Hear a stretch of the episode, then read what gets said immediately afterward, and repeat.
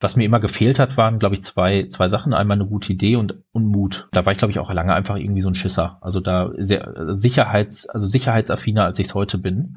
Und ähm, ja, vielleicht hat es da auch einfach so ein bisschen diese reife Zeit bei mir gebraucht, ähm, irgendwie Selbstvertrauen zu sammeln äh, und, und irgendwie so ein bisschen mehr an mich selbst zu glauben. Und dann fehlte irgendwie, dann war der Mut da, aber es fehlte die Idee. Und dann fielen mir die Haare aus und dann hatte ich keine Haare mehr und dann hatte ich plötzlich eine Idee. Ja, also und dann habe ich meinen zwei besten Freunden erzählt und dann hatten wir zur dritten Idee und dann haben wir es gemacht. Hi, hier ist Carmen Radek von Ruhrgründer, dem Blog für die Gründerszene im Ruhrgebiet. Hier in meinem Podcast The Story Behind spreche ich mit UnternehmerInnen und anderen Menschen aus dem Ruhrgebiet, die mit dem, was sie tun, jetzt schon Zukunft gestalten. Mein Gast heute ist Dennis Balzer. Dennis hat 2020 zusammen mit seinem Kumpel Roberto Bianco das Männerpflegelabel Better Be Bold gegründet. Gestartet sind die beiden mit einer Glatzencreme. Das kommt nicht von ungefähr, denn während Roberto sich vollen Haupthaares erfreut, trägt Dennis seit noch nicht allzu langer Zeit eine Glatze. Und das inzwischen total selbstbewusst, was allerdings einige Zeit gedauert hat. Die Geschichte dahinter, wie aus immer noch einem Tabuthema eine Geschäftsidee wurde, ist natürlich eins der Themen, worüber ich mit Dennis spreche. Und da ist vor allem auch spannend, wie Dennis und Roberto als Branchenfremde zum einen an die Produktentwicklung herangegangen sind und zum anderen an den Markenaufbau. Und in Sachen starke Marke hat Dennis auf jeden Fall schon einiges an Erfahrung gesammelt. Denn er hat viele, viele Jahre im Vertrieb für MyMüsli gearbeitet.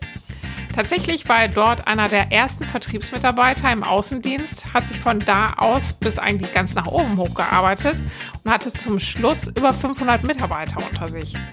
Dementsprechend hat er auch eine ganze Menge zu erzählen zum Thema Führung und Kommunikation in einem sehr großen und dezentralen Team. Wir sprechen also über ganz unterschiedliche Dinge. Ich fand es ein super spannendes Gespräch und überhaupt ist Dennis ein ziemlich cooler Typ. Von daher wünsche ich euch jetzt ganz viel Spaß mit Dennis Balzer von Better Be Bold by The Story Behind. Mein Lieblingsspruch von euch ist immer noch Zero Hair needs Hero Care. Der, der ist witzig, ne? Finde ich so geil. Ja. Hat, wer hat das erfunden? Du oder? Äh, meine, na, das, meine Frau und ich. Ah, meine Frau hat, wir hatten mal irgendwann so bei WhatsApp geschrieben, da ging sie gerade, war so hochschwanger, und dann ging sie irgendwie spazieren. Und dann haben wir so mit Zero und so, und dann kam sie mit an, kennst du das Lied von Sarah Connor, From Zero to Hero? Das war doch irgend so ein, wie, irgend so ein ja, Film im ja, Kino. Ja. Und hm. dann fanden wir das irgendwie cool. Und dann haben wir gesagt, ja, und dann haben wir Zero Hair Needs Hero Care draus gemacht. Ja. Das war so einer der ersten, einer der ersten äh, äh, der, das Produkt sollte auch erst so heißen. Das Produkt sollte erst heißen Zero Haircare. Ah. Und, da, und, dann haben wir gedacht, das ist zu kompliziert, das, versteht, also versteht ja, wieder keiner. Stimmt. Und dann haben wir es gelassen, aber wir fanden es witzig. Ähm, sprechen wir mal gerade über dich und ähm, Roberto. Du hattest ja gesagt, ihr kennt euch schon aus Kindertagen. Jo. Ja, schon. Erzähl mal. Wie, wo habt ihr euch kennengelernt und wo seid ihr aufgewachsen und wie wart ihr so? als Jungs? Boah, wir haben uns kennengelernt äh, in der Schule, Realschule äh, war das noch. Ja. Ähm, Ach so, mhm. so also richtig so die Kindergarten. Naja, nicht ganz, nicht ganz, aber frühe Jugend und wir haben wir haben die ersten Partys zusammen gefeiert, also da, wo wir noch nicht bis 18 durften und so oder mit den Ausweisen der großen Brüder und so. Ähm, da haben wir die ersten Partynächte auch miteinander verbracht und äh, haben zusammen Fußball gespielt, also wirklich komplett äh, so so die die die Kindheit und wir waren als Kinder schon, ich glaube, wir waren grundsätzlich schon auch vernünftige Jungs und, glaube ich, beide ganz relativ gut erzogen, glaube ich auch. Und unsere Eltern haben jetzt nicht so viel. Aber ja, wir waren im Niveau flexibel, glaube ich, das beschreibt es ganz gut. Also ähm, wir, wir, konnten, glaube ich, die, die, die Sau rauslassen, aber auf der anderen Seite, äh, unterm Strich, ich glaube, ähm, wir haben niemals äh, Drogen genommen oder irgendwelche Sachen. Von daher ähm, waren wir schon im Rahmen des, dessen relativ vernünftig. Ja. ja, war das jetzt in Iserlohn? Auch oder ähm, wohnst du da jetzt? Äh, nee, wir sind in, in, in, in, in Hagen und Limburg sind wir aufgewachsen. Hagen. Also quasi einmal die, der, ähm, ja. die, die, die Grenze quasi, ja. Dann haben, dann haben wir zwei Isal Iserlohner Frauen kennengelernt und sind dann, äh, dann wurden entführt. Ah, ach so, ach so, hm. Roberto auch. Hm, ja. Ach so, ist ja lustig. Die Iserlohner Mädels haben es uns angetan, ja, und dann sind wir mitgegangen. ähm, wie bist du denn dann zu meinem Müsli gekommen? Äh, hab eine Bewerbung geschrieben. Ähm, Also ich könnte äh, keine. Äh, war das jetzt, ja, auch bewusste Entscheidung? Hast du gedacht, die sind cool oder war das jetzt nach dem Studium erstmal Bewerbungen an alle raushauen, die du die nee, passen? Gar nicht so. Ich habe erst das, das, die erste Station und die habe ich heutzutage gar nicht mehr in einem Lebenslauf stehen, weil die so kurz war. Das war so, ähm, das war so eine Schraubenfabrik und da habe ich ein duales Studium gemacht, weil ich dachte, das ist ja super, ja, studieren und gleichzeitig arbeiten und ja. schon auch Geld verdienen, das ist ja mega und Berufserfahrung sammeln. Und das fand ich aber furchtbar, weil ich Schrauben so langweilig fand also unfassbar langweilig und also ich, ich habe es bis heute nicht verstanden äh, und äh, und irgendwie das war so für mich das waren so so, so zwei Welten irgendwie in der, abends in der Uni wurde mir irgendwie die Welt erklärt und und dann habe ich den ganzen Tag Aufträge eingehackt und irgendwie Schrauben sortiert und das fand ich irgendwie war nicht so meins das heißt ich habe halt gemerkt irgendwie Produkte also es müssen irgendwie Produkte zum Anfassen sein. Also klar, Schrauben kann man auch anfassen, aber emotionalere Produkte, Marken, Marken ist halt was, was mir total Spaß macht. Und, ähm, und so kam ich dann irgendwie auf diese ganze FMCG-Branche. Und dann bin ich wirklich durch Zufall auf eine, auf eine Anzeige von mein Müsli äh, gekommen. Und ich kannte mein Müsli auch nur so vom, ich war jetzt nicht so ein Fanboy, sondern äh, ich wusste schon, was mein Müsli macht. Und damals war mein Müsli auch noch nicht so groß. Also es war 2013. Mhm. Äh, und da habe ich eine Bewerbung geschrieben, bin nach Passau gefahren mit meinem Twingo ähm, damals noch mit Fahr also Fahrgemeinschaft, äh, also man muss ja irgendwie Geld sparen, ne? Meine Schwester eingepackt, ähm, da lach, wir lachen da heute noch drüber und dann hin und zurück Fahrgemeinschaft gemacht, damit die Kosten neutralisiert waren. Dann sind wir nach Passau gejuckelt morgens um, um drei, um 14 Uhr da zu sein, haben das Bewerbungsgespräch gemacht und dann äh, eine Woche später habe ich einen Anruf bekommen, Dennis, du kannst anfangen. Und da war ich, also es war beste Entscheidung meines Lebens, super. Ja, und das heißt, du bist dann, also das war dann auch ähm, in, in, in Passau, hast du dann gearbeitet oder? Nee, ich habe ich hab immer, also mein erster Job war im, im Außendienst bei Mamüsli. Ach so, ähm, okay, ja. Genau, das heißt, ich habe damals gewohnt in Wuppertal, ähm, also auch hier in NRW und ähm, habe dann ähm, super großes Vertriebsgebiet geleitet. Also das heißt, ich bin von Gütersloh, äh, irgendwie nord, nördliches, ähm, nördliches NRW bis runter nach Heidelberg. Ähm, überall waren Supermärkte und ganz viele, die erobert werden wollten. Und ich bin wirklich durch die, durch die, durch die Lande gefahren und bin durch Supermärkte ähm, ähm, gelaufen und habe Leuten erzählt, wie toll Müsli ist und habe Müsli-Platzierung groß gemacht und viele Supermärkte dazu gewonnen. Also das war mein, mein erster Job. Ähm, wie, wie bist du denn da so ähm, dran gegangen? Ich meine, da warst du ja auch noch ziemlich jung, ne? 2024. Äh, ja, jetzt noch, ja, eben. Also ist ja, ich meine, gerade mit so Supermärkten stelle ich mir vor, ist jetzt auch nicht so. Die sind jetzt wahrscheinlich auch mit allen Wassern gewaschen. Irgendwie, wie geht man da als so ein junger Typ ja. äh, ran an so, eine, also an so eine Geschichte. Ja, Na Nachteil war so ein bisschen, mein Müsli war ja selber total jung und, ähm, und ich hatte jetzt nicht irgendwie, ähm, da war jetzt nicht das super Personalentwicklungsprogramm mit super erfahrenen Sales Directors, die, ähm, die dich äh, darauf vorbereitet haben, sondern es war so, ja, hier ist dein Autoschlüssel, da ist dein Handy, da ist dein, dein Navi, noch so ein TomTom und dann äh, mach halt mal, ne? Und ähm, und ja, klar, sicher. Das, also die, der, durchschnittliche Marktleiter ist halt männlich, Mitte 50 äh, und super erfahren. Also es könnte halt dein Vater sein. Und dann kommst du da rein. Ich damals noch mit, mit meiner Igelfrisur, kein Bart. Ja, also ich, ich habe auch ausgesehen wie 24 und bin dann da mit meinem Hemd, um ein bisschen seriöser zu wirken, da reinmarschiert. Und das waren auch schon lustige Situationen. Aber ich habe dann relativ schnell gemerkt, dass so Netz, Netzwerken Sinn macht. Und dann habe ich einfach geguckt, von wem kann ich lernen und ähm, und habe immer immer viel mit den Kunden gesprochen, also immer viel viel viel zugehört. Ich ähm, glaube, das hat mir sehr geholfen ähm, und äh, und und mich viel vernetzt einfach mit Leuten, mit erfahrenen Leuten aus anderen Companies und ähm, habe hab mich gefragt, was machen die? Also warum sind die so erfolgreich? Was machen die gut? Ähm, und habe immer das versucht zu transferieren auf mein Müsli und zu gucken, was davon passt vielleicht auch zu uns oder passt zu mir als Person. Ähm, und so habe ich mir das über die Jahre dann selbst angeeignet. Mhm. Ähm, erzähl mal gerade so ein bisschen, wie in welcher äh, Phase die da so waren. Ich glaube, die haben 2005 oder sowas oder ein bisschen später 2007 ist gegründet. Genau. Und ähm, wie groß waren die da? Schon. Ich kann es ich kann's den Umsatz, weiß ich es gar nicht mehr. Ähm, nee, so ich weiß, es waren so, waren so, ich, ich meine, so mitgezählt mit allen möglichen Mitarbeitern, Aushilfen und so waren es, glaube ich, damals so 100 Leute. Ähm, mhm. Also heute ist es ungefähr, sonst sind es, ich weiß nicht, 800 wahrscheinlich. Ähm, schwankt immer so ein bisschen. Ähm, und es waren damals, glaube ich, äh, ungefähr keine 1000 Supermärkte in Deutschland. Heute sind es irgendwie über, weit über 5000. Also, mhm. ähm, und das war, ja, es war totale Aufbruchsstimmung. Ne? Also, das war wirklich auch noch eine Phase, da musste man, da ist man in Supermärkte rein äh, und keiner kannte mal Müsli. Also, man musste das echt noch erklären. Und heutzutage ähm, also jeder hat es schon mal gehört. Also es ist deutlich, mhm. ähm, also das hat sich verändert. Es ist nicht alles leichter geworden, sondern anders. Ähm, aber das war, ähm, ja, das war so die, die, die Phase. Es war wirklich noch jung. Also wir waren im Vertrieb damals zu dritt. Das war wirklich okay. eine, also wirklich dreigeteiltes Deutschland. So, ja. ja. ganz äh, am Anfang mit dabei. Ist das war, äh, hat dir das dann gleich auch ähm, Spaß gemacht? Ja, das, äh, total. Äh, Total. Mhm. Total. Also das war das erste Mal, dass ich wirklich gemerkt habe. Also ich, ich habe schon gewusst, ich hätte jetzt für den Job, den ich jetzt mache, nicht, also hätte ich jetzt nicht studieren brauchen. Das war mir auch klar, dass das für mich ein Zwischenschritt war. Aber mir hat das riesig viel Spaß gemacht, weil es halt super vielfältig war. Ich war jeden Tag irgendwie unterwegs. Man wusste nie so richtig, was passiert. Ähm, man ist immer wieder auf neue Leute gestoßen und man konnte sich nie darauf vorbereiten. Ähm, und so dieses Glücksgefühl, was zu verkaufen, man hat das ja in vielen Berufen, dass man irgendwas macht ähm, und, und manchmal Erfolge erst irgendwie Monate später mal irgendwie so äh, kommen. Und das Tolle am Vertrieb ist halt, du, du machst was und wenn du halt in, eine Palette Müsli verkauft hast, dann, dann kannst du das, dann hast du sofort unmittelbar ein Erfolgserlebnis. und das hat mich schon sehr euphorisiert. Also das, ich habe das schon sehr geliebt, den Job. Mhm.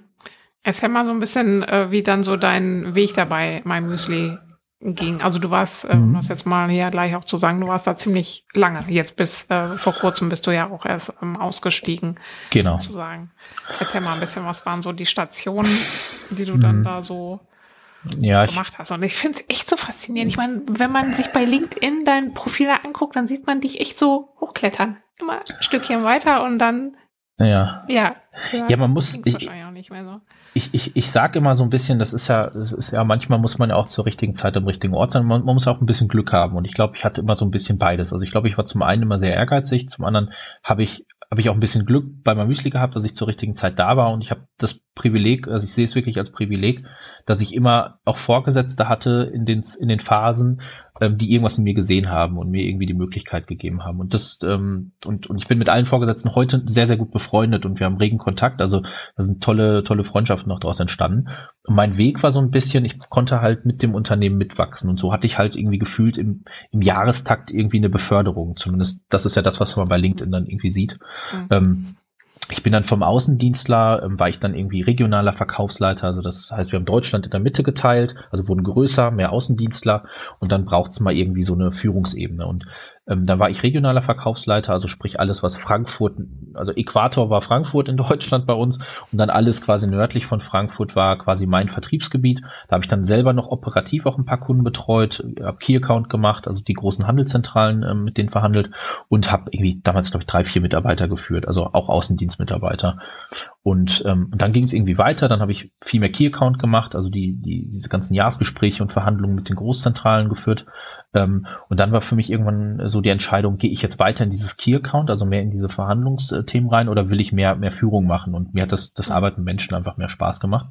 Und da hat man, mein äh, damaliger Chef äh, ähm, hat gesagt, Mensch, ich, ich, also ich würde ich würd dir das übertragen, ja, du bist zwar auch äh, super jung, da war ich glaube ich 25 oder so, ähm, und hat mir damals die nationale ähm, Leitung für den gesamten Vertrieb im Außendienst ähm, gegeben und den habe ich bei meinem Müsli dann als äh, ja, nationaler Verkaufsleiter, so war der Titel, quasi aufgebaut. Also ich habe den, den Vertrieb oder den Außendienst damals von fünf Leuten auf roundabout 20 aufgebaut. Ähm, sehr, sehr schnell auch, weil wir einfach sehr schnell gewachsen sind. Und äh, genau, und dann auch den, den, den Bereich eine ganze Zeit lang ähm, geleitet. Und da waren auch Unterstrukturen und sowas noch später auch dann dabei. Und, ähm, und dann war Ende 2017, dann ähm, äh, habe ich mein Müsli verlassen ähm, ähm, für eine kurze Zeit. Ähm, da war ich so als Interimsmanager für einen, für einen Startup äh, Grillido aus München. Ähm, sieht man heute auch ganz, ganz, ganz viel. Die haben so Fitnesswürste und so, ähm, ähm, ja, so, so, ja, so fitnessorientierte Themen waren damals, haben gerade den deutschen Marketingpreis gewonnen. Und da bin ich als Interimsmanager rein und habe auch wieder so viel Vertriebsstrukturen gemacht und bin dann 2018 ähm, zu meinem Müsli zurück. Ähm, dann in der Rolle als, als Director Stores. Also ich habe die, die Aufgabe angenommen, unsere kompletten eigenen Läden zu übernehmen für drei Länder. Das war insofern eine, für, für mich eine völlig andere Aufgabe, weil es das erste Mal nicht Wachstum managen war, sondern es war wirklich harte Restrukturierung. Also es waren halt ähm, 600 Mitarbeiter, glaube ich, in, in, in Summe oder 550. Also es war eine riesengroße Menschenmasse, drei verschiedene Länder, stationärer Handel, habe ich noch nie gemacht. Ähm, viel davon auch nicht, nicht, nicht erfolgreich. Also es wurde einfach, es war klar, es muss viel geschlossen werden. Ähm, mhm. Das heißt, viele, viele Kündigungen, also auch ganz viele unangenehme Themen. Und ähm, da, das muss ich sagen, das hat mich die letzten drei Jahre, muss ich sagen, sehr, sehr geprägt. Also habe ich sehr viel gelernt, weil ähm, weil das war das erste Mal so richtig Profit Center, so ich war wirklich ergebnisverantwortlich für alles ähm, und, und das zu machen. Ähm, dann zwischenzeitlich wurde noch eine, eine Vertriebsgesellschaft gegründet, da wurde quasi alles, was Sales ist, ausgelagert. Da war ich Geschäftsführer der, der Vertriebsgesellschaft. Und ähm, ja, und das Thema Beratung mache ich auch seit 2015, also das freiberuflich immer nebenher. Ähm, und, äh, und jetzt auch verstärkt. Also das war, das war immer so mein, mein, mein, mein zweites Standbein, immer noch neben meinem Müsli, dass ich viele Startups und Grown-ups beraten habe in, in, in verschiedenen Themen. Mhm. Das auch heute noch tue. Du hattest ja gesagt, also mit so Führungsthemen warst du eigentlich auch schon ähm, ziemlich früh dabei. Was, ähm, was war jetzt so das, was dich da so ähm, ja auch so hingezogen hat und wie bist du dir das Thema Führung auch jetzt als jemand, der Mhm. Du hast ja schon früh auch Verantwortung gehabt und oder eigentlich von Anfang an ja. Ähm, aber wie geht man sowas an dann auch ähm, als junger Mensch? Du hast wahrscheinlich auch mit jungen Leuten dann sowieso auch mhm. zu tun gehabt. Ähm, erzähl mhm. mal so ein bisschen, wie du, du das Thema so entwickelt hast für dich.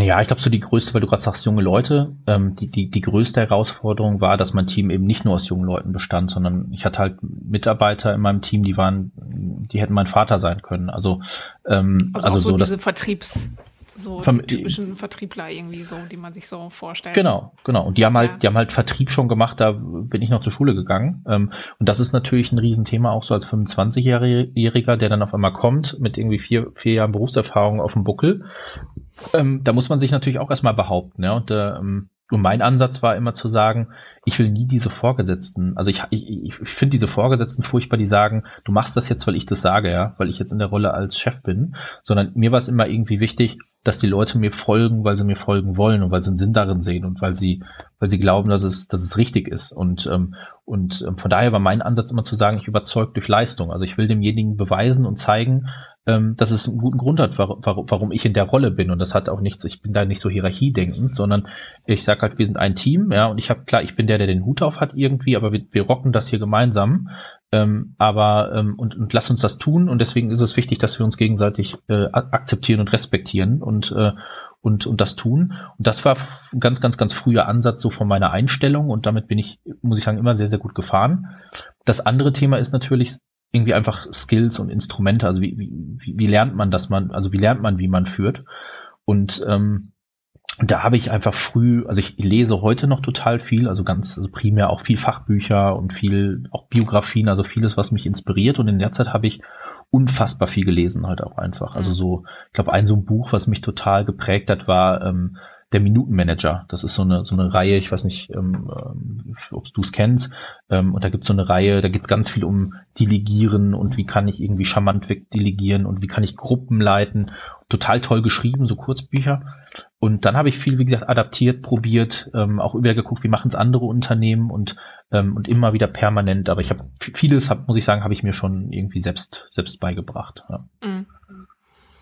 Ähm, was hast du, du hast ja gerade gesagt, dass du jetzt besonders so in den letzten zwei, drei Jahren ähm, viel gelernt hast in deiner, in deiner letzten Position. Was hast du denn, was waren denn da so die prägenden Dinge für dich, die hm. du da jetzt äh, mitgenommen hast aus der Zeit? Wahrscheinlich positiv und schwierig. Ja. Herausfordernd, sag ich. Herausfordernd, ja. Ja, ich glaube, das Herausforderndste am Anfang war, und das hat mich, das hat mich fast gelähmt zu Beginn, war, ähm, du bist für 500 Menschen verantwortlich, irgendwie verteilt auf, wenn wir jetzt mal hierarchisch sprechen, irgendwie auf vier Hierarchiestufen. Ähm, und plötzlich, also ich war es halt gewohnt, dass die Mitarbeiter, die ich führe, also ich hatte maximal eine Hierarchiestufe dazwischen und dann kamen die Infos mhm. auch noch an oder die Dinge, die ich irgendwie weitergegeben und auf einmal hast du vier Stufen dazwischen und du merkst plötzlich, Kommunikation funktioniert nicht mehr so wie früher. Also du sagst was und es kommt niemals beim letzten ähm, äh, äh, Verkäufer in der Filiale an. Ähm, und das war für mich, das hat mich am Anfang total überfordert. Also, also und das war, das war was, ähm, das war eine riesengroße Herausforderung zu schauen, wie kriegt man solche großen Menschenmassen und wie muss man kommunizieren ähm, über, Hier über Hierarchien hinweg und das auch mhm. irgendwie bottom-up in beide Richtungen, ähm, um da irgendwie ein cooles Team aufzubauen, ja, und trotzdem Agilität zu haben, obwohl so ein riesen, ähm, also offensichtlich also einfach so eine so ein Riesenhaufen ist. Ähm, ähm, was uns dann aber auch gut gelungen ist. Ähm, lo loslassen ist auf jeden Fall ähm, da, da ein gutes Stichwort. Ähm, also ähm, ja, viel irgendwie, also ich bin sehr KPI-orientiert grundsätzlich ähm, und, und das war immer so ein bisschen mein Anker, aber ich musste halt auch schon lernen, loszulassen und ähm, auch weniger Mikromanagement zu machen, wie ich es vielleicht früher gemacht habe. Ähm, und das hat mir dann irgendwann auch ein ganz gutes Gefühl gegeben. Ähm, und ansonsten, ähm, ja, ich glaube, dass das, das der größte Thema war halt einfach ähm, mit, mit, den, mit den, also mit dem Bereich oder den letzten drei Jahren, ähm, dass es einfach agiert hat wie ein komplettes Profit Center. Das heißt wirklich vom, ich war vom Umsatz über jede Kostenart bis zum EBIT verantwortlich für all das, was da passiert. Ähm, und das äh, und das für einen für wirklich viel Umsatz und äh, wirklich viel Verantwortung und dahin die Immobilienverträge dahinter. Also es war schon ein ganz schönes Schiff, was da zu lenken war mit dem Team. Und da muss ich sagen, habe ich total viel gelernt, weil ich vorher halt in diesen ähm, Vertriebs- oder auch leitenden Vertriebspositionen war es halt häufig immer, solange der Umsatz stimmt, ist der Rest okay. Also eine Kostenplanung ist halt einfach, äh, weil du kannst halt mhm. sagen, ähm, das besteht aus äh, x Leuten mit x Firmenwägen und ein bisschen Naturalware, aber dann ist die Planung ja auch schon fertig, der Rest ist Umsatz. Und da war es plötzlich anders, weil es schon ein sehr komplexes Schiff war, was es zu lenken galt. Und, und ähm, da habe ich viel gelernt, muss ich sagen. Das, das mhm. hilft mir auch heute im Startup total. Mhm. Ähm, was heißt jetzt loslassen in dem Zusammenhang, dass, dass man nicht alles äh, unter Kontrolle hat und äh, vielleicht schon mal irgendwie, also da sich nicht so einen Druck macht oder ähm, wie ist das zu verstehen? Auch so ein bisschen, ähm, ja, ich habe, ich, ich bin da manchmal auch selber so ein bisschen ähm, widersprüchlich, weil zum einen bin ich, habe ich schon irgendwie in manchen Themen so einen perfektionistischen Drang. Also ich habe schon immer bei vielen Dingen eine ganz konkrete Vorstellung im Kopf, wie ich, ähm, wie ich gerne Sachen haben will und wie sie gemacht werden sollen. Und das macht es manchmal in der Führung auch nicht einfach. Und da bin ich, glaube ich, auch manchmal anstrengend, weil ich weiß eigentlich, wie ich es im Kopf haben will. Und wenn es jemand anders macht, dann, dann, dann stört mich das. Und dann ähm, korrigiere ich immer. Und auf der anderen Seite bin ich aber auch ganz oft so ein 80-20-Typ. So, man muss nicht alles perfekt machen, aber Hauptsache jetzt mal machen und nicht so viel nachdenken. Ähm, und das ist so ein Thema, wo ich einfach lernen musste zu sagen, ähm, ich lasse die Leute jetzt mal machen und die machen es auf ihre Art. Und das ist okay, dass sie es auf ihre Art machen. Es muss nicht immer nach meiner sein. Und selbst wenn, selbst wenn ich der Meinung bin, so wie die es machen oder so wie die Person es jetzt gerade macht, ist es vielleicht zehn, aus meiner Perspektive zehn Prozent schlechter, als wenn ich selbst mache. Ähm, dann ist es trotzdem gut, ja, weil ich muss loslassen, weil wenn ich alles selbst machen würde, wird davon nichts gemacht werden, weil ich nicht die Zeit dafür habe.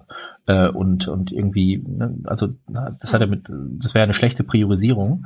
Ähm, und das ist was, was ich von der Einstellung her total lernen musste, lassen, laufen zu lassen und immer nur dann ans einzugreifen, wenn ich das Gefühl habe, jetzt geht wirklich massiv was schief und jetzt geht's hier völlig mhm. in eine falsche Richtung. Aber so ein bisschen Sachen außerhalb meiner Vorstellung auch mal so geschehen zu lassen. Das war mhm. für mich oft äh, Thema, ja.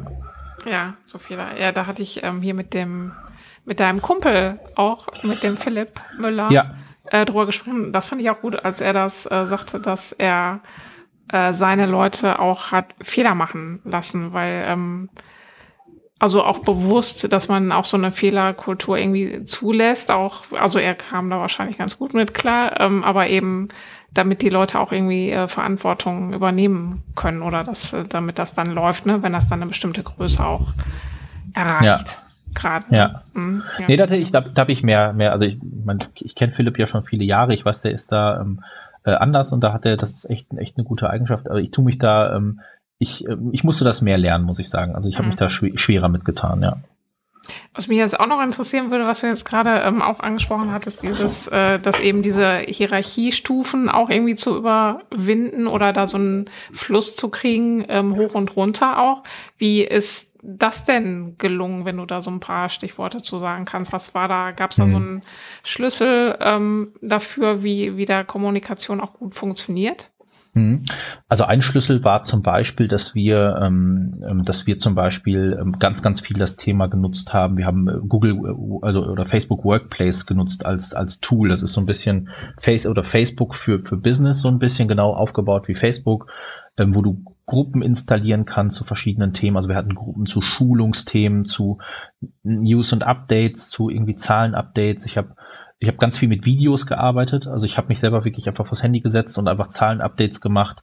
Leute haben angefangen, wirklich darunter zu kommentieren, Fragen zu stellen. Weil mir war es wichtig, jeder, jeder, jeder Verkäufer, äh, jede Aushilfe im Laden soll verstehen, soll unsere KPIs verstehen und, und wissen, was sie morgen vielleicht anders machen muss, um, um das zu machen. Also mir war es immer total wichtig, mündige Mitarbeiter und auch wenn es nur Aushilfen waren, dass sie alle verstehen, ähm, was ihr Beitrag sein kann. Also das war ein, ein großes Thema und das hat ganz, ganz, ganz viel Kommunikation, weil was man häufig in solchen großen Hierarchien oder in großen Organisationen sieht, ist, es ist immer nur so eine starke Top-Down. Ne? Dann schickt wird, wird aus der Zentrale einen Brief geschickt und dann haben das alle so mhm. zu machen, ein bisschen wie, wie beim Militär. Ne? Und, ähm, und das fand ich irgendwie total furchtbar. Also das war ein Step zu sagen, es muss mehr es muss mehr von denen kommen. Also die sind jeden Tag mit den Kunden auf der Fläche, ja, und da, jeden Tag durchlaufen tausende Kunden unsere Läden. Ähm, und ich bin, ich, mir ist ja bewusst, ich, ich sitze da irgendwo in meinem Elfenbeinturm in Dortmund, äh, da damals noch in der Hansastraße, da im sechsten Stock und äh, und regiere von hier aus die Müsli-Welt, aber äh, das ist, also ich weiß ja, die, die sind ja viel näher dran. Also die, die müssen doch sagen, wie es geht. Ja? Und ähm, und das war, das war ein großes Thema. Ähm, dann auch ein sehr unkonventionelles Thema war, wir haben halt aufgehört, also wir haben Regionen aufgelöst. Also wir waren vorher sehr, sehr stark in Regionen orientiert. Ähm, da gab es irgendwie Deutschland Süd, Deutschland Nord, Schweiz war separat ähm, und da gab es dann Country Manager oder Regionalmanager und die haben immer ihre Calls mit den Leuten einzeln gemacht. Also es gab dann immer ganz viele Pakete. Und da ist mir aufgefallen, dass es da eine totale asynchrone Kommunikation gab, weil zum Beispiel der Regionalmanager aus Süddeutschland war zum Beispiel bei Visual Merchandising Themen nicht gut. Also wie, wie soll so ein Schaufenster dekoriert sein? Und wenn dann eine Rückfrage kam von einem Store Manager, dann konnte er das vielleicht nicht beantworten, weil es vielleicht nicht seine größte Stärke war. Und dann haben wir gesagt, Mensch, das macht doch gar keinen Sinn. Warum sollen wir denn viermal dasselbe Gespräch führen mit Leuten, die dann die Fragen nicht beantworten können, sondern jeder Regionalmanager, Country Manager hat ja irgendwo seine, seine Stärken und seine, seine ähm, irgendwie Leistungsschwerpunkte ähm, haben dem Ganzen, haben die auch benannt und gesagt, der ist der Experte für Visual Merchandising, der ist der Experte fürs, für, für Verkaufsschulung oder sowas. Mhm. Haben einen großen Call gemacht ähm, und haben die Möglichkeit gehabt, eine synchrone Kommunikation zu machen. Jeder konnte Fragen stellen, ähm, haben dadurch ja drei Calls gekillt ähm, und äh, eine ganz einheitliche äh, Kommunikation gehabt. Und das hat äh, das hat unheimlich gut funktioniert, was undenkbar mhm. war, wenn man bedenkt, dass 60 Leute in einem Call hängen. Ähm, und das hat gedauert, weil die Leute am Anfang ist eine riesen ähm, ja einfach eine riesen ähm, Hemmschwelle da, unter 60 Leuten mal die Hand zu heben und sagen, ich habe da mal eine Frage, soll ja. jetzt die Müsli-Dose links oder rechts stehen? Ähm, und da hat, glaube ich, dann diese Workplace-Thematik, dass ich mich auch, auch vor die Kamera gesetzt habe. Mir war es wichtig, dass ich sehr angreife, also anfassbar bin, dass mhm. jeder konnte mich anrufen und so. Ähm, und das hat dann total, glaube ich, auch einfach diese, diese Hemmschwelle genommen. Und die Leute haben dann gefragt und dann habe ich auch mal 450 Euro Kräfte angerufen und gefragt, Mensch, was mache ich denn? Und das hat, hat wirklich eine sehr, sehr coole Atmosphäre dann auch, auch geschaffen. Und das mit 500 Leuten. Ne? Mhm. War ähm, Unternehmertum für dich jetzt selber, war das immer schon irgendwie äh, ein Thema oder wann kam das auf? Ja, es war immer schon, immer schon Thema. Also ich habe hab schon früh gemerkt, ich bin schon so, bin schon so ein bisschen so ein Freigeist. Also ich muss irgendwie so mein eigenes Ding machen. Ich würde jetzt nicht behaupten, dass ich ein Autoritätsproblem hätte oder so, aber ähm, ich habe schon gern so meine Entscheidung selbst irgendwie getroffen. Ähm, und ich habe hab mich immer schwer getan, wenn andere für mich Entscheidungen treffen, wenn ich glaube, ich könnte sie besser treffen. Ähm, und was mir immer gefehlt hat, waren, glaube ich, zwei, zwei Sachen. Einmal eine gute Idee und, und Mut. Ähm, und ähm, ja, da war ich, glaube ich, auch lange einfach irgendwie so ein Schisser. Also da sehr Sicherheits, also sicherheitsaffiner, als ich es heute bin. Und ähm, ja, vielleicht hat es da auch einfach so ein bisschen diese reife Zeit bei mir gebraucht, ähm, irgendwie Selbstvertrauen zu sammeln äh, und, und irgendwie so ein bisschen mehr an mich selbst zu glauben. Und dann fehlte irgendwie, dann war der Mut da, aber es fehlte die Idee. Und dann fielen mir die Haare aus und dann hatte ich keine Haare mehr und dann hatte ich plötzlich eine Idee. Ja, also und dann habe ich meinen zwei besten Freunden erzählt und dann hatten wir zu dritt eine Idee und dann haben wir es gemacht. Ja. Erzähl mal. Erzähl mal die Geschichte nochmal, bitte. Ja, also. Ähm, mit den Haaren. Mit den Haaren, genau. Also, ihr, ihr seht mich jetzt ja da nicht, ne? ihr hört mich jetzt nur, aber ähm, wenn ihr mich sehen könntet, vor zwei Jahren, da hatte ich mal Haare. Und ähm, genau, und wie acht von zehn Männern äh, äh, litte ich auch unter erblich bedingtem Haarausfall und ähm, mein Papa hatte es immer schon, deswegen hatte ich immer Angst. Äh, ich wollte nie so aussehen wie mein Papa, also zumindest äh, Stirn aufwärts und äh, Rest ist in Ordnung. Aber ähm, ja, und dann war ähm, ja, dann war irgendwann klar, es wurde ein bisschen weniger. Ich habe das erste Mal war ich mit meinem Mitgründer Roberto im Urlaub auf Bali und da hat er so ein Foto von mir gemacht, da liege ich mit dem Bauch auf dem Handtuch, ähm, hatte irgendwie die Haare nass, war irgendwie im Wasser oder so. Und abends im Hotelzimmer habe ich mir das, hab ich die Fotos so angeguckt, die wir so tagsüber geschossen haben, und dann sehe ich da diesen Typ, also diesen Typen auf dem Handtuch mit den Reimatsecken und ich habe gedacht, was ist das für ein Typ da? Bis ich gemerkt habe, fuck, das bin ich. Äh, und dann äh, war klar, irgendwie habe ich den restlichen Urlaub nur noch gegoogelt, ja, Haartransplantation, wie wachsen meine Haare wieder. Und äh, das war dann nicht so ein schöner Resturlaub. Und dann habe ich mir lauter Zeugs bestellt, also Minoxidil-Präparate, Koffein-Shampoos. Ja, und das ähm, war dann ein Prozess von vier Jahren, also wo ich wirklich also noch dann Haare behalten habe, aber kaschiert habe, eine andere Frisur gemacht habe. Und irgendwie hat es mich aber wirklich die ganze Zeit belastet schon irgendwie. Und das hat mich, ich war nicht so richtig happy damit. Ja, dann gab es irgendwann mal so einen Moment, das war wieder im Urlaub mit meiner Frau. Ähm, Alicante, windig, äh, Haare durcheinander und ich habe so ein Spiegel, die H&M-Spiegel kennt wahrscheinlich auch jeder, vorne und hinten und du siehst dann hinten plötzlich die Pläte und die, da habe ich gesagt, jetzt, jetzt ist Schluss mit lustig. Und dann bin ich an dem, am nächsten Tag in den Barbershop gegangen und habe dem Typen gesagt, so in meinem ge gebrochenen Spanisch, rasier mir die Haare ab, mach mir eine Glatze und der hat es nicht geglaubt und dann habe ich ihm wirklich gesagt, mach jetzt. Und dann äh, ja, bin ich mit einer Glatze da rausgegangen und war ja, war mega happy und fand's cool und fand irgendwie stand mir und ähm, fand es irgendwie auch total befreiend vor allem. Also es war, das Gefühl war super. Also einfach eine Entscheidung getroffen zu haben, es selbst in die Hand genommen zu haben. Ja, und mit dem Tragen der Glatze habe ich gemerkt, äh, ja, Glatze tragen hat so ein paar Tücken. Ähm, sie glänzt extrem. Äh, das ständige Rasieren reizt die Haut. Ich habe ständig diese Rasierpickelchen und Rötungen. Ähm, und ähm, ja, man ist irgendwie immer in der Luft, trockene Haut und Co. Äh, ja, und dann bin ich auf der Suche gegangen und gesagt, es muss doch irgend so ein irgend so ein Produkt geben extra für die Kopfhaut, weil ich gemerkt habe, die Kopfhaut ist schon irgendwie anders als die Gesichtshaut. Dann gab's nichts und dann haben wir gesagt, das ist ein Skandal. Äh, es gibt so viele Glatzenträger da draußen, das finde ich unfair und äh, wir wollen uns auch die Haare stylen, also die oder die Kopfhaut. Und dann haben wir gesagt, wir machen das. Und dann haben wir Better Be Bold gegründet. Ähm, wann war dir denn jetzt klar oder euch äh, oder dir, du hast ja dann deinen Mitgründern davon erzählt, dass das jetzt wirklich eine Idee mit Potenzial ist, die jetzt vielleicht auch so in deine Richtung ähm, Unternehmertum hm. geht? Das ging schon schnell. Also ähm, wir haben ja, wie gesagt, das Thema, weil du gerade fragtest, so war das Thema Selbstständigkeit immer schon Thema. Also ich hatte schon viele Ideen, aber die habe ich auch so schnell, wie sie da waren, so schnell waren sie auch verworfen. Also ähm, wenn ich jetzt so in mein Google Drive gucke, da sind tausend Docs drin mit irgendwelchen lustigen äh, Markennamen und die habe ich nach zwei Wochen habe ich äh, nicht mehr dran gearbeitet, weil ich irgendwie dachte, das ist doof. Und, ähm, und das war das erste Thema, wo ich gemerkt habe, ich arbeite nach vier Wochen immer noch da dran und nach sechs Wochen bin ich immer noch am Recherchieren und nach acht Wochen telefoniere ich immer noch mit irgendwelchen Herstellern und will es rausfinden. Ähm, und wenn ich jetzt mal zurückrechne, ich habe im, also im Jahr 2020, im März, Ende März die Glatze rasiert. Ähm, wir haben im, ich hatte schon im, im, im, Sommer war klar, wir machen's, also da haben wir mündlich gesagt, wir machen's. Und im November haben wir beim Notar gesessen und eine GmbH gegründet. Und im also we weniger als ein Jahr später war das Produkt gelauncht. Also wir haben das Produkt wirklich physisch das erste Mal ausgeliefert, dieses Jahr am 28.07., ähm, also im Juli. Und von daher, das war schon, das war schon sehr, sehr schneller Prozess. Und wir haben das alles halt auch neben dem, neben den Hauptjobs gemacht. Also ich war bei meinem Müsli noch Vollzeit drin und ähm, auch viel gearbeitet auch und äh, Roberto, Roberto auch und, und Philipp ist ja auch so ein bisschen, bisschen mit dabei. Ähm, aber wir haben das schon, ja, wir haben für nebenberuflich da, glaube ich, echt einen ganz schön krasses Tempo, glaube ich, an den Tag gelegt, ja. Mhm. Was war denn da so, ähm, was war denn für dich jetzt auch bei dieser Produktentwicklung? Das war ja jetzt wahrscheinlich dann, auch wenn du jetzt schon lange dich mit so Produktverkaufen beschäftigt hast, ähm, was war das denn jetzt dann auch nochmal für eine Nummer, so ein Produkt jetzt auch irgendwie zu entwickeln? Was waren da so Kriterien, die wichtig waren für dich und ähm, wie bist du, wie seid ihr da dran gegangen? Hm. Ja, du, du sagst es schon so, so schön. Ich, ich war es ja immer, immer gewohnt, eigentlich ab, also ab dann loszulegen, wenn das Produkt da war. Also es hieß ja immer, hier ist das Produkt, Dennis, geh mal verkaufen oder sorg mal dafür, dass da irgendwie, dass das erfolgreich wird. Und dann habe ich irgendwie ab dem Moment, wo Marketing und Sales eingetreten ist, dann wurde ich aktiv und jetzt musste ich quasi ja äh, ganz am Anfang an der Wertschöpfung der Köpfe mussten wir aktiv werden.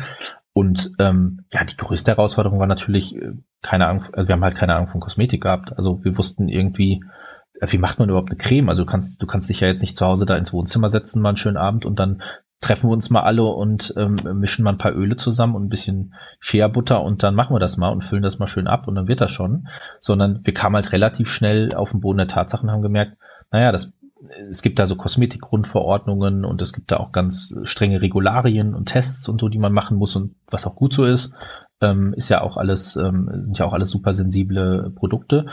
Und dann war klar, wir brauchen einen professionellen Hersteller, der das macht, also der das erstmal mit uns entwickelt, ähm, weil es ist schon auch, ja schon chemische Prozesse auch irgendwie und ganz viele Dinge, die da miteinander auch, auch vermengt werden und, und zusammenpassen würden und, und miteinander auch gut reagieren müssen.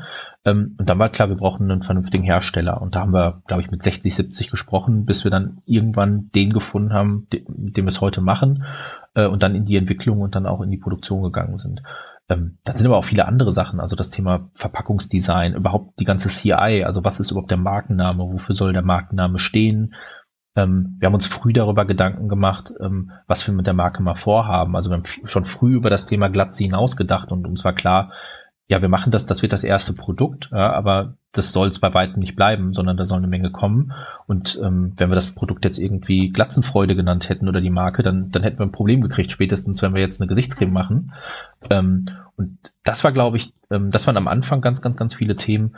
Ja, und ich glaube, allgemein war ist immer so ein bisschen das Thema, ähm, du hast halt, äh, ja, habe ich schon oft gesagt, 100.000 Opportunitäten von Dingen, die du tun kannst. Ähm, du kannst, ob das jetzt Influencer-Marketing, PR ist, Vertrieb, erst online, erst offline verkaufen, ähm, aber am Ende des Tages machst du es halt nebenberuflich bis zu zweit und äh, der Tag halt ist halt begrenzt. Ja? Und ähm, von daher ist es, glaube ich, die größte Herausforderung ist nach wie vor immer ein permanentes Reflektieren und ein permanentes Priorisieren von Themen und immer wieder Pläne umzuwerfen. Und ich glaube, man darf nicht so starr sein. Ich glaube, man ähm, darf, man, man muss auch ein bisschen seinen Stolz ablegen und sagen, was interessiert mich mein Geschwätz von gestern, heute ist anders. Also machen wir einfach.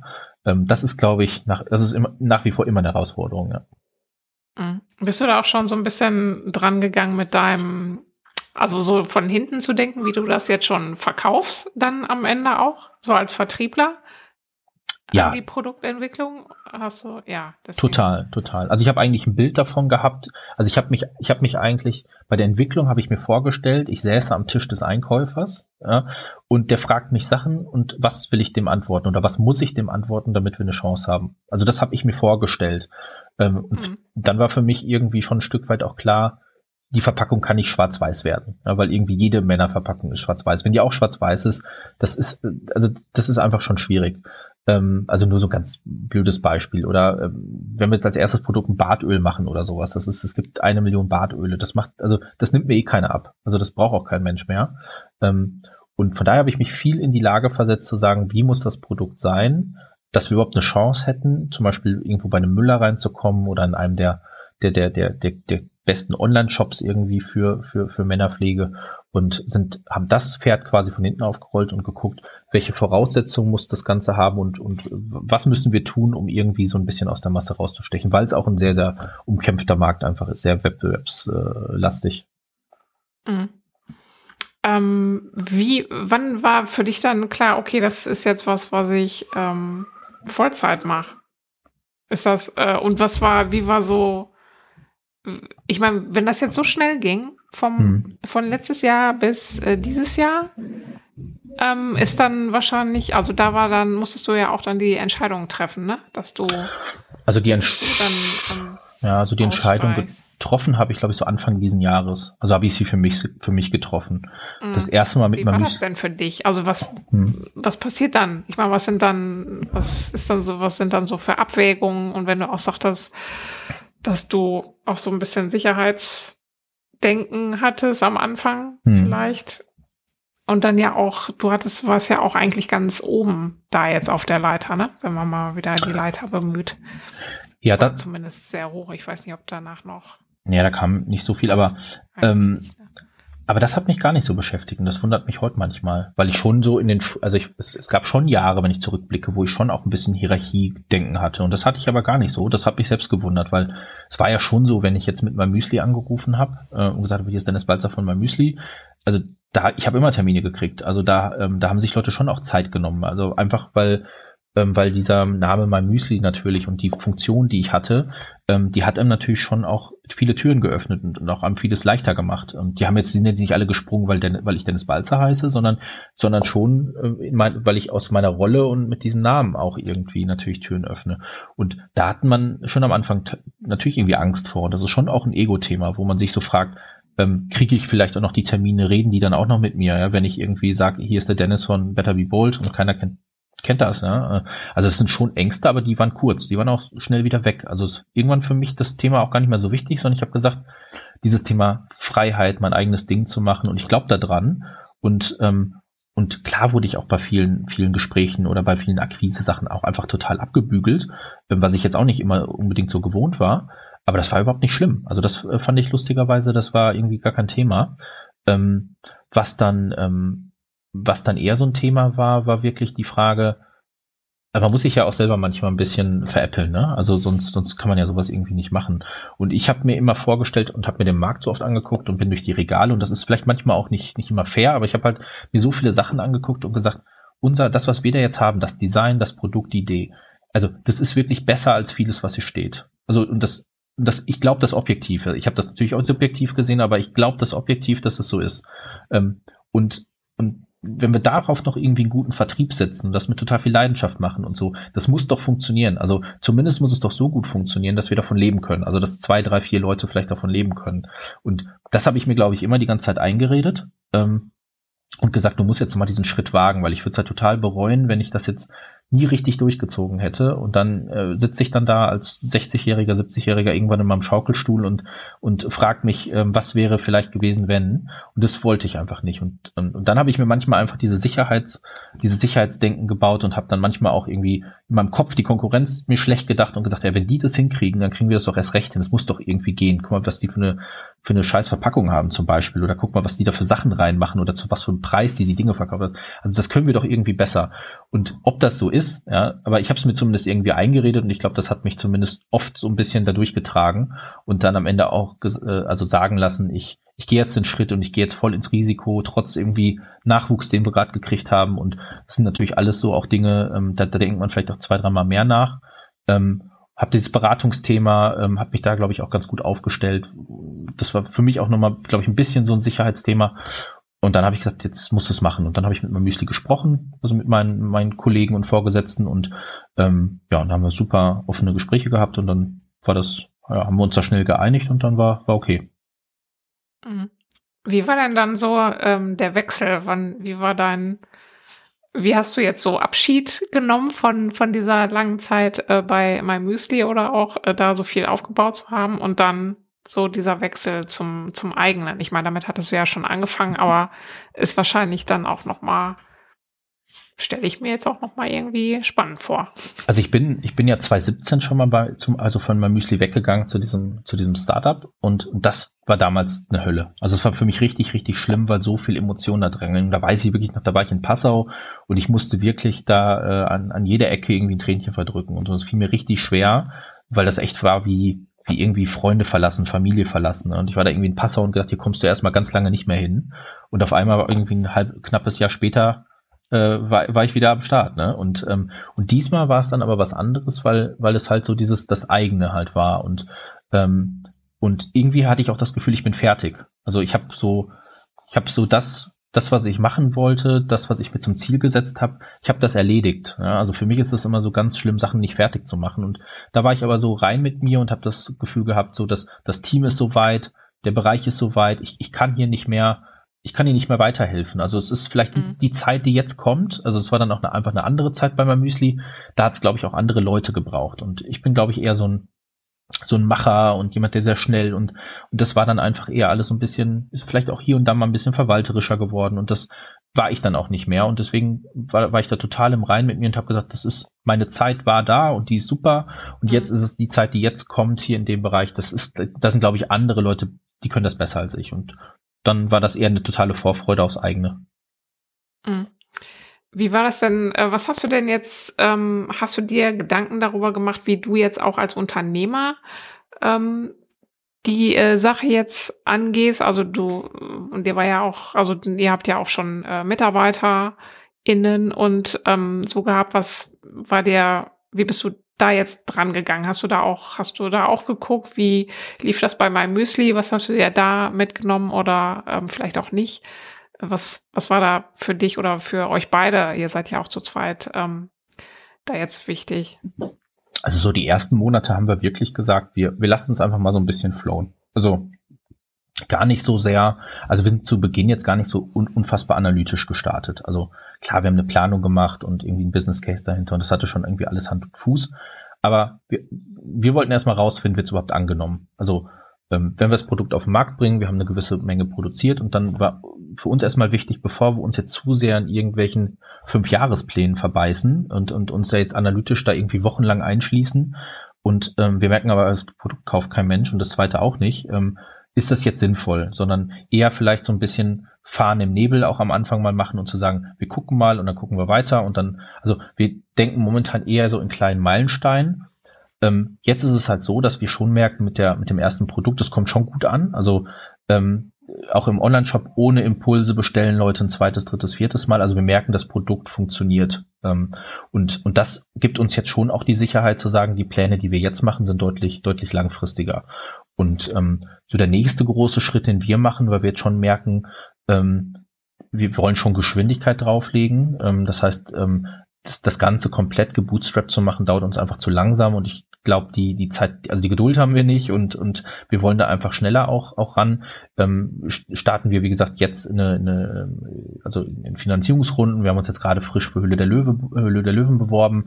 Also wir wollen schon ähm, zusehen, dass wir, dass wir jetzt irgendwie auch, auch, auch Kapital und auch gutes Know-how reinkriegen, ähm, weil wir uns schon jetzt so, so sicher sind, dass wir glauben, das kann schon was richtig Cooles, Großes werden. Also eine, ähm, eine große Produktlinie ums Thema Premium Männerpflege und ähm, ja, und jetzt, jetzt gehen wir damit ganz, ganz, ganz viel Zuversicht und deutlich analytischer ran, als wir es vor ein paar Monaten noch getan haben. Hm. Ist das jetzt ein anderes Führen, als das ähm, bei MyMüsli war? Oder ist das für dich, okay, jetzt habe ich äh, wieder ein Team und jetzt ähm, gehen wir es wieder an? Ja, es ist schon, es ist schon ein anderes Führen, weil ich ähm, also das ist, es ist immer so schwierig, weil so mein Müsli hat sich natürlich als Unternehmen auch verändert. Und ich sag mal, mein Müsli war 2013 oder 2015 ein anderes mein Müsli, als es vielleicht 2020 mein Müsli war. Von daher ähm, glaube ich, ich führe mehr so wie 2015 mein Müsli. Also ich merke halt so ein bisschen die, die, die das Schöne ist ja, wir können die Kultur selber schaffen. Also wir haben es ja selber in der Hand. Es gibt ja, es gibt ja da keine, keine irgendwie Corporate Identity, die uns da auferlegt wird, wo wir sagen, und so geht ihr mit den Leuten um und so müsst ihr Feedback führen und das ist das Feedback-Formular und das nutzt du bitte und da stehen die sechs Fragen drin, sondern wir können das ja so machen, wie wir, wie wir das für richtig halten. Und wenn wir das morgen doof finden, dann machen wir es übermorgen anders.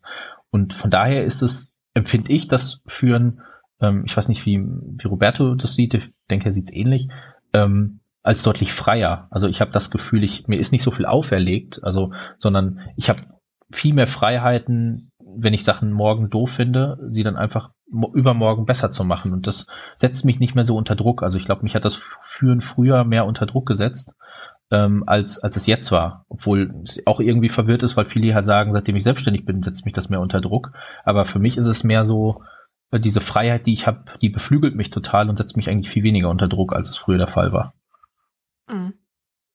Hast du jetzt schon, genau, du hast ja gesagt, also, dass das so eine Freiheit ist, aber dieses ähm, Unternehmer sein und äh, angestellt sein, was bedeutet eigentlich Unternehmertum? Ne? Also was ja. ähm, dieses, äh, weil so eine Freiheit oder ähm, hast du ja eigentlich auch bei MyMüsli schon gehabt, dass du da ja auch viel entwickeln konntest und ähm, ja auch viel mit aufgebaut hast. Hm. Ja, ich, also ich, ich, ich würde vielleicht Freiheit nochmal so, so differenzieren. Ne? Also das ist so, also ich hatte Freiheit innerhalb eines Rahmens. Ne? Also ich bin, bin zum Beispiel jemand, mich erfüllt es total, wenn ich sehr, sehr schöpferisch tätig sein kann, also Dinge erschaffen kann und Dinge, Dinge komplett von Null so erschaffen kann, wie ich sie will. Und das ist natürlich, wenn du, also in den meisten Unternehmen und so ist es natürlich immer irgendwie so ein bisschen, ich hatte natürlich bei meinem Müsli super viele Freiheiten und ich konnte in meinem operativen Bereich oder bis zu gewissen, ich sage, ich nenne es mal Leitplanken. Also es gibt linken, eine linke Planke und eine rechte Planke und innerhalb dieser Planken kann ich sehr, sehr, sehr frei agieren und da war sehr viel Platz für Freiheit. Aber so über die linke Planke hinaus, da war dann sowas vielleicht wie Corporate Identity und da, da hieß es dann, wir sagen immer liebe Müsli-Freunde. Und ich würde aber lieber sagen, hey, was geht ab, Leute, ja? Also das sind ja manchmal auch so Kleinigkeiten, die dann aber schöpferischen mhm. totalen Unterschied machen. Und das merke ich total, das ist für mich nochmal, das ist ein bisschen so eine imaginäre Grenze, die ist auch total, also ganz schwierig zu fassen, finde ich. Also ich, die, also ich spüre die mehr und fühle die mehr, als dass ich sie erklären könnte. Aber das ist für mich so eine imaginäre Grenze, die, die mir einen Freiheitsgrad gibt, der so, der dazu führt, dass ich wirklich im Urlaub bin und sage, ich habe Bock ins Büro zu fahren. Ich habe mich, ich war zwei Wochen im Urlaub zum ersten Mal seit anderthalb Jahren und ich habe mich und ich habe mich gefreut, wie Kind auf Weihnachten ins Büro zu fahren. Ich war richtig nervös. Also meine Frau hat mich echt ausgelacht und gesagt, ich habe dich so noch nie erlebt, du bist ja richtig hibbelig. Was ist denn los mit dir? Weil ich einfach so Bock hatte, weil ich wusste, da ist so eine riesenlange Liste von Sachen, die ich irgendwie machen kann, erschaffen kann, um die ich mich kümmern will, weil ich das einfach toll finde. Und das habe ich trotz aller Freiheit und trotz allem, was ich toll fand, habe ich nie so gehabt. In, in den ganzen vielen Jahren nicht. Also das war dann eher so, puh, das wird aber ein erster harter Tag. Und dann kommen erstmal 600 E-Mails auf mich zu. Und bis ich die durch bin, ist Freitag. Und dann äh, hat der wieder ein Problem. Und, und ich kann es, ist es total schwierig zu erklären, aber ich merke halt, der, dieser Antrieb ist ein anderer irgendwie. Und das ist, ja, das ist, und, und auf der anderen Seite muss ich sagen, dieser Nervenkitzel aber auch dann dabei, ich, also als Angestellter in der Führungsposition, ja, du bist auch ergebnisverantwortlich, aber am Ende wird's dann nicht von meinem Konto abgebucht, wenn ich halt Scheiß baue. Also das ist, also ich krieg dann vielleicht einen auf den Deckel oder so, oder vielleicht verliere ich meinen Job. Das ist, auch, ist natürlich auch blöd, aber, aber am Ende ist es das, ich habe ja kein wirtschaftliches Risiko, also ich krieg jeden Monat Geld überwiesen, mhm. ja. Und jetzt weiß ich halt, wenn ich jetzt einen Fehler mache, dann schieße ich mir halt ins eigene Bein. Also es tut dann, es tut richtig weh. Ähm, und da kann ich richtig was kaputt machen. Und diesen, also ich mag diesen Nervenkitzel gerade total, dass ich halt weiß, eine kleine Entscheidung könnte uns, also kann das ganze Ding kippen oder killen. Und dieser, also mich beflügelt dieser Nervenkitzel voll. Ich finde das richtig cool. Hm. Was ist denn jetzt bei euch, wo, wo, steht ihr jetzt schon nach so kurzer Zeit? Ihr gebt ja Vollgas. Ähm, du hast ja auch schon gesagt, ihr habt schon, ihr seid schon auch in ein paar äh, großen Läden drin. Ähm, wo steht ihr jetzt gerade und was ist jetzt so das nächste, was ihr jetzt angeht? Jo, wir stehen jetzt in, ähm, in, in 84 äh, Filialen der Drogeriekette Müller. Ähm, kann man nachgucken, jeder, der, der mal gucken möchte, wo es das gibt. Wir haben jetzt so einen Storefinder bei uns auf der Homepage, da kann man ähm, schauen, ähm, ja, in, also wo die Filialen sind. Wir sind in einzelnen ähm, so Concept Stores drin und so kleine, so kleine, ähm, so kleine Premium-Boutiquen. Wir sind in, in einigen Barbershops drin. Ähm, wir ähm, haben gerade eine große Friseurkooperation gestartet mit mit New Flag. Das ist so eigentlich so der Player im Bereich ähm, im Bereich Friseure. Ähm, da, da starten wir jetzt und geben Gas. Das wird ein großes Thema. Ähm, wir, ähm, ja klar, B2C, also äh, E-Com ist natürlich ein großes Thema, wo wir gerade viel probieren vor allem, also viel mit, mit Ads, mit Google Shopping, mit ähm, Targeten rauszufinden, ähm, also installieren vor allem gerade dieses Thema Geschenk, Geschenk, ähm, weil wir schon auch merken, es ist ein, das haben wir auch nicht so, so, so gecheckt am Anfang, ähm, dass uns das irgendwie gelungen ist, dass es total viele Leute verschenken, das Produkt. Und das macht uns natürlich einen anderen Markt offen, weil wir merken, ähm, das kaufen total viele Frauen für ihre Männer ähm, oder für ihre Papas, Onkels, Freunde, Brüder. Ähm, und da stellen wir uns gerade total breit auf. Wir haben gerade auch ein sehr, sehr spannendes Thema, das Thema, ähm, ist, ist, also fürs Thema Glatze, das Thema Skullpigmentierung. Also das sind quasi diese Tattoos, womit man so ein bisschen suggerieren kann, dass man volles Haar hat. Das ist ein super krasser Trend gerade. Da sind wir mit vielen ähm, medizinischen Studios, also ein ganz anderer Vertriebskanal. Das ist, da wird schon eher fast so ein bisschen medizinisch. Ähm, mit denen sprechen wir gerade, weil das ist natürlich eine super spannende Zielgruppe, wenn jemand sich so den Kopf pigmentieren lässt, also ein bisschen wie Augenbrauen tätowieren, so, so ein bisschen mhm. nur für die Glatze dann sieht das halt optisch aus, als hätte man auf drei Millimeter rasiert. Ähm, und das ist ein Riesentrend auch in den USA. Also das ist was, mit dem wir uns gerade beschäftigen. Ja, und natürlich unser zweites Produkt. Also ich glaube, wenn der Podcast erscheint, ähm, haben wir es schon, glaube ich, ge ge ähm, geteasert. Also es wird in, in sechs Wochen ähm, wird unser Best-Face-Szenario äh, ähm, auf dem Markt sein. Das heißt, eine eine Gesichtscreme, die zeigt, dass es, ähm, also die entgegengesetzt aller Beauty-Konzerne, die behaupten, man bräuchte fünf Cremes fürs Gesicht, haben wir eine entwickelt, wo wir sagen, die kann alles und die ist super und ähm, die bringen wir auf den Markt und machen, können da noch das Weihnachtsgeschäft mitmachen. Also das Thema Produktweiterentwicklung ist ein riesen, riesen Thema gerade. Cool, hört sich gut an. Ich danke dir, Dennis. Ich drücke dir die Daumen, dass das alles so läuft, wie ihr das ähm, wollt, aber ich mache mir da ehrlich gesagt auch keine Sorgen. Ja, das ist dein, dein Wort in Gottes Ohr. Dankeschön. Das war Dennis Balzer vom Better Be Bold by the Story Behind. Ich danke euch ganz herzlich fürs Zuhören und wenn euch mein Podcast gefällt, freue ich mich sehr über eine 5-Sterne-Bewertung bei Apple Podcasts. Mehr Infos zu The Story Behind und auch zu dieser Episode findet ihr auf ruhrgründer.de. Ich freue mich, wenn ihr nächstes Mal wieder dabei seid. Bis dahin.